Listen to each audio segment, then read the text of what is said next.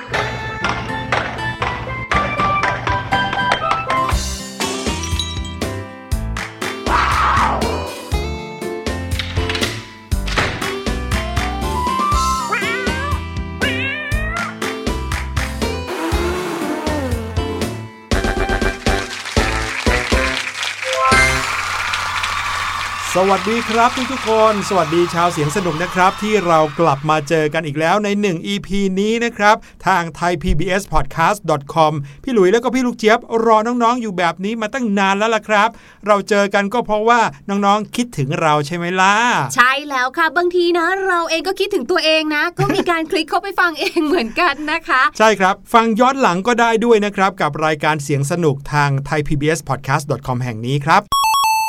ก่อนที่เราจะเข้าสู่ช่วงเกมสนุกๆอย่างเสียงปริศนานะคะ ขอย้ำกันอีกทีนึงนะว่าสำหรับใครนะคะที่อยู่บ้านช่วงนี้หลายๆคนอาจจะรู้สึกว่าโอ้ยอยู่บ้านนะปลอดภัย เราไม่ได้ออกไปข้างนอกตอนนี้ที่บ้านเรา work from home กันหมด เราเองเราก็เรียนออนไลน์ แต่ว่าเชื้อโรคมีอยู่ทุกที่นะคะ ยังไงก็อย่าลืมดูแลตัวเองด้วยเจลแอลกอฮอล์สเปรย์แอลกอฮอล์ยังคงเป็นสิ่งสำคัญที่ต้องมีอยู่ทุกจุดทุกปุ่มในบ้านนะคะ รวมไปถึงค่ะ กินร้อนช้อนตัวเองค่ะ อืมแล้วก็ใส่แมสนะครับ รักษาระยะห่างระหว่างกันด้วยนะครับ ก็จะทำให้ทุกคนรอดพ้นจากเชื้อไวรัสโควิด -19 ครับ เอาล่ะวันนี้เราจะมาพูดถึงเรื่องราวที่เพิ่งผ่านพ้นไปเมื่อต้นเดือนที่ผ่านมาก็คือเรื่องราวของโอลิมปิก 2020 ครับ ใช่ ถึงแม้ว่าจะจัดในปี 2021 ก็ตามนะครับ เคยเกริ่นๆมาบ้างแล้วในหลาย ๆ EP แต่ว่า EP นี้เนี่ยอุทิศเวลาให้กับเรื่องราวของโอลิมปิก 2020 เลย แต่ไม่ใช่เรื่องราวของการแข่งขันหรือของกีฬาอะไรนะครับ เป็นเรื่องราวของภารกิจของประเทศญี่ปุ่น และความรับผิดชอบที่เขามีต่อเรื่องของการรักษาสิ่งแวดล้อมครับไหนๆก็พูดถึงเรื่องของกีฬาโอลิมปิก หรือว่ามหกรรมโอลิมปิกเนี่ยนะคะ มีหนึ่งเรื่องที่พี่ลูกเจี๊ยบแอบประทับใจเองเล็ก ๆ ก็คือว่าประเทศอื่นๆเนี่ยนะคะที่เขามาแข่งกีฬาเนี่ยครับเขาก็เหมือนกับว่ามีการศึกษามาอย่างดีนะว่าญี่ปุ่นเนี่ยนะคะโดดเด่นในเรื่องอะไรบ้างอืมแน่นอนนั่นก็คือเรื่องของแอนิเมะใช่ไหมคะอ๋อครับมีหลายประเทศเลยนะคะ เช่นบางทีเนี่ยลงแข่งอย่างยิมนาสติกอย่างเงี้ยครับเขาก็ใส่ชุดและเลือกเพลงเป็นเรื่องเซเลมูนอ๋อ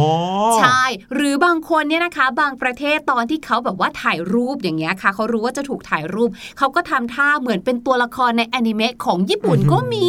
เรียกว่าเอาใจแฟนๆกีฬาชาวญี่ปุ่นกันเต็มที่ ใช่ แล้วเป็นการถ่ายทอดวัฒนธรรมสู่กันมาก ๆเลยนะคะ ความน่ารักแบบนี้เกิดขึ้นในมหากรรมโอลิมปิกนะครับ แต่อย่างที่บอกว่าวันนี้เราคุยกันถึงเรื่องของสิ่งที่ญี่ปุ่นคิดกันอย่างเต็มที่ เพื่อที่จะช่วยให้สิ่งแวดล้อมของเขาดีขึ้น แม้ว่าจะเป็นช่วงเวลาที่จะต้องจัดงานอะไรต่างๆ เพื่อต้อนรับคนทั้งโลกก็ตามครับ แต่ว่าก่อนหน้านั้นครับ พาน้องๆไปฟังเสียงปริศนากันหน่อยดีกว่า เสียงปริศนาในวันนี้นะครับเป็นเสียงที่ดังแล้วก็โหยหวนมากๆเลย เป็นเสียงของเครื่องดนตรีชนิดหนึ่งที่พี่หลุยชอบเสน่ห์ของเสียงนี้มากเลยนะครับ อยากจะถามน้องๆว่า นี่คือเครื่องดนตรีที่เรียกว่าอะไรครับ ลองไปฟังกันดูครับ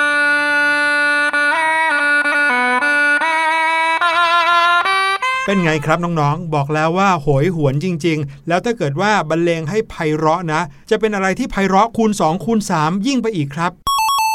หลาย ๆ คนอาจจะบอกว่าเคยได้ยินนะ คล้าย ๆ กับว่าจะใช้ตอนที่ดูกีฬามวยไทยอ๋ออ๋อจะมีการรำมวยไทยใช่ไหมครับ ก็จะมีการใช้ปีอันนี้ แต่ไม่ใช่ครับ แค่คล้ายกันเฉยๆ ลองปรึกษาคนข้างๆ หรือว่าเดากันดูก็ได้นะครับ แล้วเดี๋ยวเราจะกลับมาเฉลย แต่ว่าตอนนี้พาน้องๆ ตรงไปญี่ปุ่นกันก่อนครับ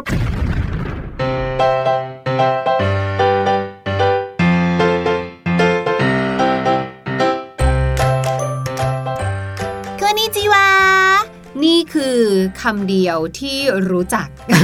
ภาษาญี่ปุ่นใช่ไหมคใช่รับใช่อ๋อ พี่หลุยนี่ชอบคำนี้ครับ เป็นคำที่เขาเขียนเอาไว้ใหญ่โตเบ้อเร่อเทอเลยในพิธีปิดกีฬาโอลิมปิก 2020 ที่ผ่านมา คือคำว่าอาริกาโตอ่าแปลว่าขอบคุณ ใช่แล้วครับ แปลว่าขอบคุณ ซึ่งเป็นคำที่คนญี่ปุ่นใช้คำนี้กันบ่อยเหลือเกินนะครับ เรียกว่าเป็นคำติดปากเลยก็ว่าได้ แล้วคำว่าอาริกาโต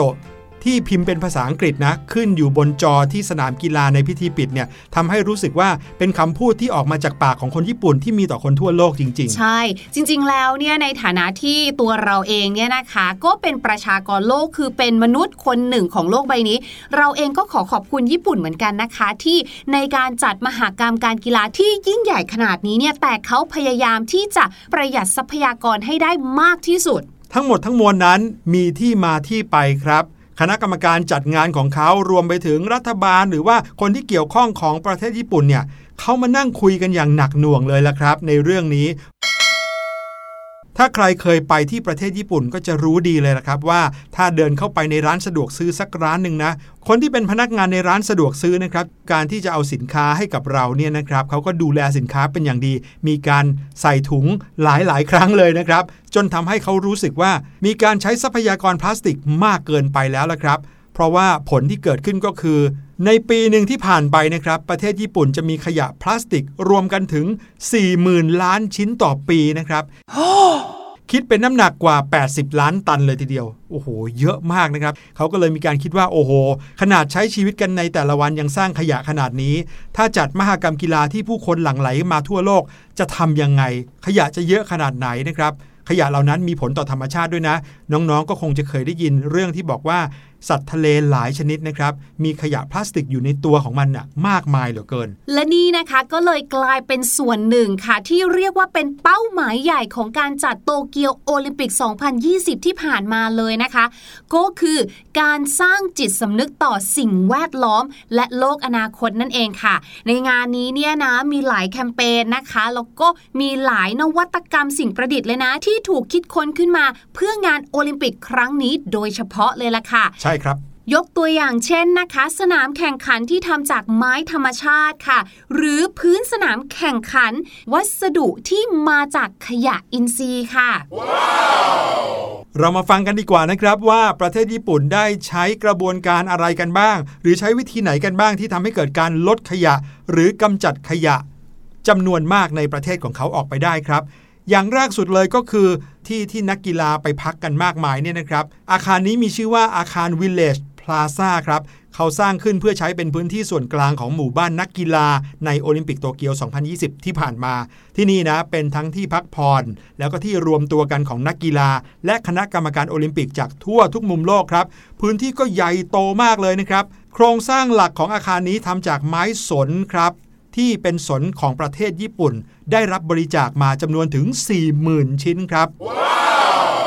รูปแบบของอาคารเขานะ ออกแบบให้อยู่ในแนวคิดอนุรักษ์ เพื่อการนำไปใช้ต่อครับ เรียกว่าสร้างขึ้นมาทีหนึ่งคุ้มค่าสุดๆเลย ทางการเขาขอความร่วมมือจากถึง 63 หน่วยงานเทศบาลของญี่ปุ่นนะครับ ให้ร่วมกันส่งไม้ 40,000 ท่อนนี้ มาใช้เป็นส่วนหนึ่งในการก่อสร้างพลาซ่าครับ เรียกว่าร่วมมือกันทั้งประเทศ ไม้แต่ละท่อนนะจะมีชื่อของเทศบาลที่เป็นผู้บริจาคประทับเอาไว้ พอใช้งานเสร็จ อาคารพาซ่านี้ก็จะถูกรื้อถอน แล้วไม้นี้ก็จะถูกส่งคืนไปยังเทศบาลที่บริจาคกลับมา เพื่อให้เขานำเอาไปใช้ใหม่ในสถานที่ต่างๆ ในท้องถิ่นของตัวเองครับ นอกจากนั้นนะ ไม้เหล่านี้ยังจะกลายเป็นของที่ระลึกถึงการแข่งขันกีฬาครั้งนี้ครับไม้นี้ก็อาจจะถูกนำไปสร้างใหม่เป็นมานั่งสาธารณะ หรือเป็นบางส่วนของอาคารเรียน ซึ่งแล้วแต่เลยว่าแต่ละท้องถิ่นจะมีวิธีการนำไปใช้แบบไหน เรียกได้ว่าทำให้คนทั้งประเทศมีส่วนร่วมกับเรื่องนี้จริง ๆ ครับมาถึงที่พักของนักกีฬาบ้างค่ะแหมนักกีฬาเขาก็ต้องเหนื่อยก็ต้องนอนใช่ไหมคะ ครั้งนี้ค่ะทางญี่ปุ่นค่ะ ได้สร้างเตียงและที่นอนจำนวนทั้งหมด 18,000 เตียง ให้กับนักกีฬาโอลิมปิกค่ะ และเตียงในครั้งนี้นะคะ มีความพิเศษมาก ๆ เลย เพราะว่าทำมาจากกระดาษแข็งรีไซเคิลค่ะ โอ้กระดาษนี้นะคะ ออกแบบมาให้มีน้ำหนักเบามาก แล้วก็ประกอบได้ง่ายค่ะ เผื่อว่าจะต้องมีการย้ายเตียงไปมาระหว่างสถานที่ต่างๆนะคะ ก็จะได้สามารถทำได้อย่างรวดเร็วและมีประสิทธิภาพค่ะ เตียงนี้เนี่ยหลาย ๆ คนฟังดูแล้วอุ๊ยทำมาจากกระดาษแข็งหรอ ถ้าเกิดคนตัวใหญ่ ๆ นักกีฬาตัวใหญ่ ๆ นอนอย่างเงี้ยจะไหวไหมเนี่ย บอกเลยนะคะว่าเตียงกระดาษแข็งรีไซเคิลนี้สามารถรับน้ำหนักได้ถึง 200 กิโลกรัมโอ้โหเลยค่ะ ใครนะจะตัวใหญ่ขนาดนั้น นักกีฬายกน้ำหนักเนี่ยโอ้โหยังนอนได้เลยนะออร้อยกว่ากิโลก็อยู่ได้ใช่พี่หลุยดูในภาพข่าวโทรทัศน์นะครับ มีนักกีฬาจากต่างประเทศ เขาอยากจะทดลองว่าเตียงกระดาษนี้จะรับน้ำหนักได้แค่ไหน เขาขึ้นไปยืนบนเตียงกระดาษนี้กันถึง 9 คนครับ ค่อยๆ เพิ่มทีละคนจนถึง 9 คน เพื่อที่จะได้รู้ว่าเตียงนี้แข็งแรงแค่ไหน เตียงยังไม่พังเลยครับ ใช่ เพราะว่าเขาอยากจะออกมาบอกให้ทุกคนเข้าใจไงคะว่า นี่ไม่ใช่ของกระจอกกระจอกนะ เขามีคุณภาพจริง ๆ และที่สำคัญค่ะแหมจะให้นอนเตียงไม้อย่างเดียวเนี่ยนะคะ หรือว่าเตียงกระดาษอย่างเดียวเนี่ยอาจจะไม่สบายตัว ก็ต้องมีฟูกใช่ไหมคะ ฟูกนี้นะคะ ถูกผลิตขึ้นมาจากเส้นใยพิเศษค่ะ เป็นเส้นใยที่เรียกว่า เส้นใยโพลีเอทิลีน ซึ่งสามารถรีไซเคิลได้ไม่จำกัดจำนวนครั้งเลยแหละฟังมาถึงตรงนี้นะคะ หลายๆ คนอาจจะเกิดคำถามเพิ่มว่าแล้วยังไงอะทำมาจากกระดาษอะสุดท้าย เตียงกระดาษหรือกระดาษลังพวกนี้ก็ต้องถูกทิ้งมาหรือว่าถูกเผาหรือเปล่า ก็สร้างมลพิษเป็นขยะอยู่ดี ไม่ใช่นะคะ เพราะว่าโครงเตียงเหล่านี้จะถูกนำกลับมาใช้ใหม่ให้กับนักกีฬาพาราลิมปิก หลังจบการแข่งขันทั้ง 2 เกมนี้แล้วนะคะ ทั้งกีฬาโอลิมปิก และพาราลิมปิกเนี่ยเตียงก็จะถูกบริจาคให้กับองค์กรระดับชาติ เพื่อลดการถูกทิ้งเป็นขยะค่ะมาถึงอีกหนึ่งอย่างนะครับที่ถือเป็นสัญลักษณ์สำคัญของกีฬาโอลิมปิก นั่นก็คือคบเพลิงโอลิมปิกนั่นเองครับ ใครที่ได้ดูพิธีเปิดกีฬาโอลิมปิกครั้งนี้นะครับคงจะได้เห็นว่ามีคบเพลิงโอลิมปิกจำนวนมากเลยทีเดียว ที่เขานำมาใช้วิ่งกันไปทั่วประเทศญี่ปุ่นนะครับและในวันพิธีเปิดก็ยังวิ่งไปทั่วสนามกีฬาด้วยเหมือนกัน ซึ่งเจ้าแท่งโลหะที่เขาเอามาใช้ทำเป็นคบเพลิงโอลิมปิกเนี่ยก็เป็นของที่รีไซเคิลมาครับ เพราะเขาทำมาจากขยะโลหะครับ ที่นำมาจากที่อยู่อาศัยชั่วคราว ที่สร้างขึ้นหลังจากเหตุการณ์แผ่นดินไหว แล้วก็สึนามิครั้งใหญ่ทางฝั่งตะวันออกของญี่ปุ่น เมื่อปี 2011 ที่ผ่านมาโน่นเนี่ยคิดดูสิครับว่าขยะโลหะที่เกิดขึ้นในตอนนั้นถูกนำมาเป็นคบเพลิงให้คนได้วิ่งด้วยกันในทุกวันนี้ฮะ โดยที่ขยะนั้นถูกนำมาอัดรีดนะครับ แล้วก็เอามาผลิตใหม่ ที่สำคัญนะครับ ด้านบนของ คบเพลิงอันนี้เนี่ยก็ถูกดัดทรงให้เป็นสัญลักษณ์ของประเทศญี่ปุ่นอีกอย่างหนึ่ง นั่นก็คือรูปดอกซากุระครับ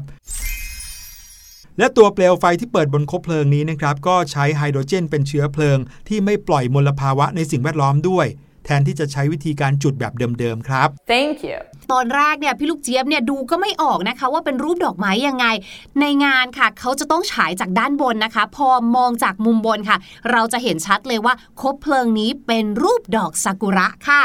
มาถึงอีกหนึ่งอย่างค่ะ ข้างในงานเนี่ยนะคะ ในสนามจัดงานเนี่ยใหญ่มากๆเลยนะคะ กว้างใหญ่มากๆ ดังนั้นในการจะเดินทางจากที่หนึ่งไปอีกจุดหนึ่งจากสนามการแข่งขันหนึ่งไปอีกที่หนึ่งเนี่ยโอ้โห เดินไม่ไหวค่ะ จะต้องมีรถยนต์ค่ะ แต่รถยนต์ที่งานนี้ใช้นะคะ เขาใช้รถยนต์ไฟฟ้าเพื่อขนส่งนักกีฬาในหมู่บ้านโอลิมปิกค่ะ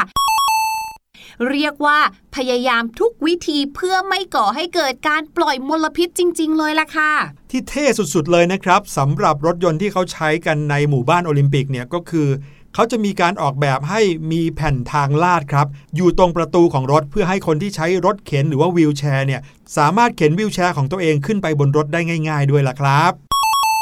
มาถึงอีกเรื่องหนึ่งนะครับที่ต้องบอกว่าเป็นเรื่องที่โด่งดังสุดๆ โด่งดังไปทั่วโลกเลย นั่นก็คือเรื่องของ เหรียญรางวัล กีฬาโอลิมปิก 2020 ในครั้งนี้ครับ ทั้งเหรียญทอง เหรียญเงิน เหรียญทองแดงนะครับล้วนแล้วแต่มาจากการสกัดโลหะที่มีค่าจากโทรศัพท์มือถือรุ่นเก่าๆ และขยะอิเล็กทรอนิกส์อื่น ๆ นะครับและคนที่ออกแบบเหรียญโอลิมปิกนี้นะครับก็ไม่ใช่นักออกแบบที่มีชื่อเสียงโด่งดังอะไรนะครับ แต่เป็นผู้ที่ชนะเลิศมาจากการแข่งขันผลงานการออกแบบ และนักศึกษาด้านการออกแบบมากกว่า 400 คนครับ เรียกว่าสร้างการมีส่วนร่วมให้กับคนทั้งประเทศจริง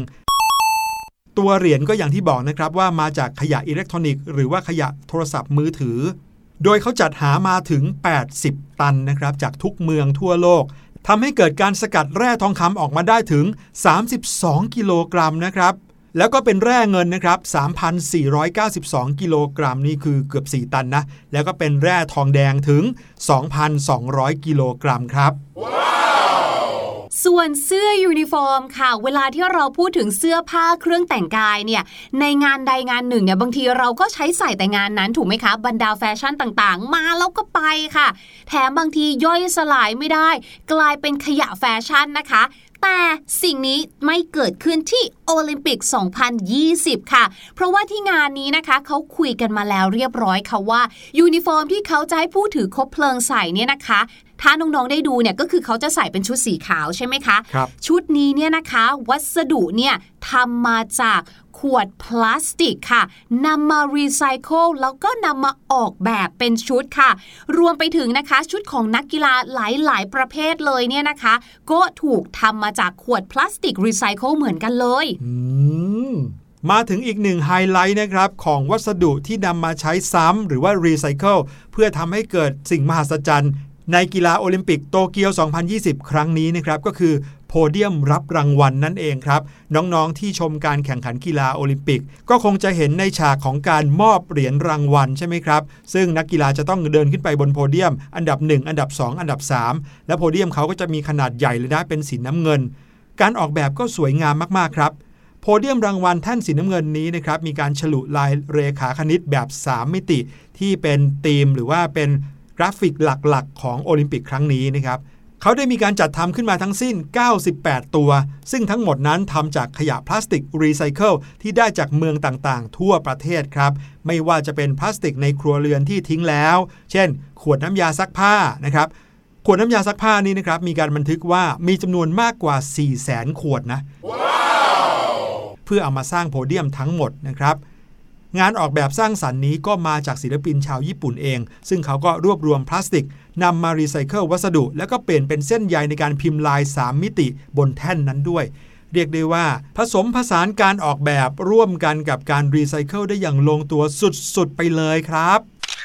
เรียกได้ว่าดูกีฬาไปเนี่ยนะคะ ก็สบายใจไปด้วยรู้สึกว่าเป็นงานที่ไม่ใช่แค่ให้ความสำคัญกับกีฬาหรือนักกีฬาเท่านั้น แต่ยังให้ความสำคัญกับโลกที่เราอยู่ใบนี้ด้วยแหละค่ะไหนๆเราก็พูดถึงสิ่งแวดล้อมกันแล้วนะคะ ไปที่เพลงนี้กันดีกว่าค่ะ กับเพลงที่ชื่อว่าปลูกต้นไม้ แล้วเดี๋ยวกลับมาฟังกันค่ะว่าพี่ลูกเจี๊ยบมีคำศัพท์อะไรสนุกๆมาฝากค่ะ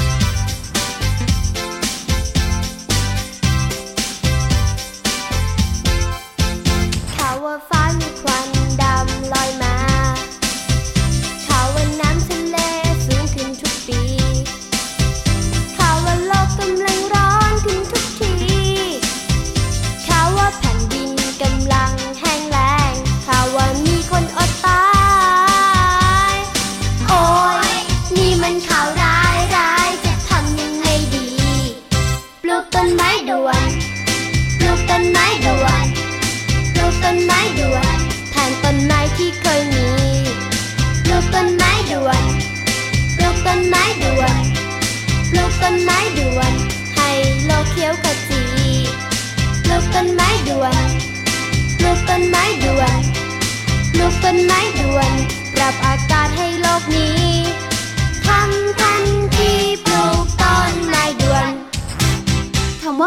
ในภาษาอังกฤษเนาะก็คือ grow นั่นเอง พี่ลูกเจี๊ยบเคยพูดถึงคำศัพท์สำนวนนี้ไปแล้วว่า นอกจากจะแปลว่าปลูกนะคะ ก็ยังมีความหมายอื่นๆด้วย เช่น grow up ที่แปลว่าเติบโต วันนี้ค่ะ พี่ลูกเจี๊ยบจะชวนทุกคนมารู้จักกับอีกหนึ่ง grow ค่ะ นั่นก็คือ grow apart นั่นเองค่ะ grow G R O W grow นะคะ เว้นวรรคค่ะ A P A R T apart นะคะ ถ้าเกิดว่าเรานะคะหรือว่าเพื่อนของเราเนี่ยเกิดอาการ grow apart นะคะ นั่นก็หมายความว่าเมื่อก่อนนี้เราเคยสนิทสนมกัน แต่ว่าตอนนี้ค่ะ เรานั้นไม่สนิทกันแล้ว เราห่างกันแล้ว ใช้เวลาอยู่ด้วยกันน้อยลงค่ะ ซึ่งก็อาจจะเป็นได้จากหลายสาเหตุเนาะเช่นตอนนี้เนี่ยเราไม่ได้เจอหน้าเพื่อนๆเลยค่ะ จากที่เคยสนิทกันอาจจะคุยกันน้อยลง เริ่มสนิทกันน้อยลง ก็คือเริ่ม growing apart นั่นเองค่ะ แต่เราจะไม่ใช้ grow apart เวลาที่เราทะเลาะกับใครจนต้องห่างเหินกันไปนะคะ เพราะว่าการที่เรา grow apart นั้นเรายังเป็นเพื่อนกันอยู่ เรายังเป็นมิตรกันอยู่ เพียงแต่ว่าเรานั้นใช้เวลาด้วยกันน้อยลง เพราะว่าเราหันไปสนใจสิ่งอื่นมากกว่าต่างหากล่ะคะ ยกตัวอย่างประโยคเช่นค่ะ After high school my friends and I grew apart After high school my friends and I grew apart หลังจากที่เรียนจบมัธยมปลายเนี่ยนะคะ เพื่อนๆพี่ลูกเจี๊ยบกับตัวพี่ลูกเจี๊ยบเนี่ยก็เริ่มห่างกันมากขึ้นค่ะ เพราะว่าต่างคนเนี่ยนะก็ต่างไปอยู่ไกลกันมากขึ้น ไปอยู่กันคนละมหาวิทยาลัย แถมนะพอเริ่มทำงานเนี่ยก็ยิ่งห่างกันไปมากขึ้นอีก ยิ่ง grew apart เข้าไปใหญ่เลยละค่ะ แหม่ฟังแล้วนะครับ รู้สึกยังไงก็ไม่รู้นะพี่ลูกเจี๊ยบ ไม่อยากให้น้องๆเนี่ย grow apart ไปจากรายการเสียงสนุกเลย อุ้ยไม่มีทางค่ะ เพราะว่ารายการของเราเนี่ยฟังได้ทุกที่ทุกเวลาที่คิดถึงกันยังไงยังไงก็อยู่ใกล้ชิดกันอย่างแน่นอนค่ะ เชื่ออย่างนั้นเหมือนกันนะครับ เอาล่ะตอนนี้เราไปเฉลยเสียงปริศนากันดีกว่านะครับ กับเสียงของเครื่องดนตรีชนิดหนึ่งที่บอกว่าแหมดังไพเราะโหยหวนจริง ๆ เลยนะครับ ใบให้นิดนึงว่าเป็นเสียงของเครื่องดนตรีเฉพาะภาคของประเทศไทยอีกด้วยครับ ลองไปฟังกันอีกสักทีแล้วกลับมาเฉลยครับ และเสียงปริศนาที่น้องๆได้ฟังนี้นะครับ เป็นเสียงของเครื่องดนตรีชนิดหนึ่งที่มีชื่อว่า ปีใต้ครับ วันนี้รายการเสียงสนุกหมดเวลาแล้วนะครับ พี่หลุยแล้วก็พี่ลูกเจี๊ยบ ต้องขอลาไปก่อนครับ EP หน้าเราจะกลับมาเจอกัน พร้อมกับเรื่องราวสนุกๆที่นำมาฝากอีกเช่นเคย วันนี้ลาไปแล้ว สวัสดีครับ สวัสดีค่ะ สบัดจินตนาการ สนุกกับเสียง เสริมสร้างความรู้ในรายการ